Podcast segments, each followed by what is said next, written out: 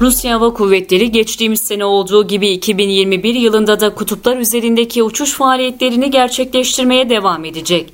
Rusya Kuzey Kutbu ve Atlantik üzerindeki faaliyetlerini 2021 yılında da devam ettirecek. TEAS'ta yer alan habere göre Rusya Hava Kuvvetleri Kuzey Filosu Tu-142 deniz keşif, istihbarat ve karakol uçağının kutuplardaki devriye uçuşlarını bu senede sürdüreceğini açıkladı. Yapılan resmi açıklamada Tu-142 uçağının Kuzey Kutbu ve Atlantik'in operasyonel açıdan önemli bölgeleri üzerindeki uçuşlarının 2021'de Kuzey Filosu'nun öncelikli görevlerinden biri olacağı ifade edildi. Rusya Hava Kuvvetleri Kuzey Filosu 2020 yılında Tu-142 ile Kuzey Kutbu ve Atlantik üzerindeki uluslararası hava sahasında 11 bin kilometreyi aşan 20'den fazla devriye uçuşu gerçekleştirdi.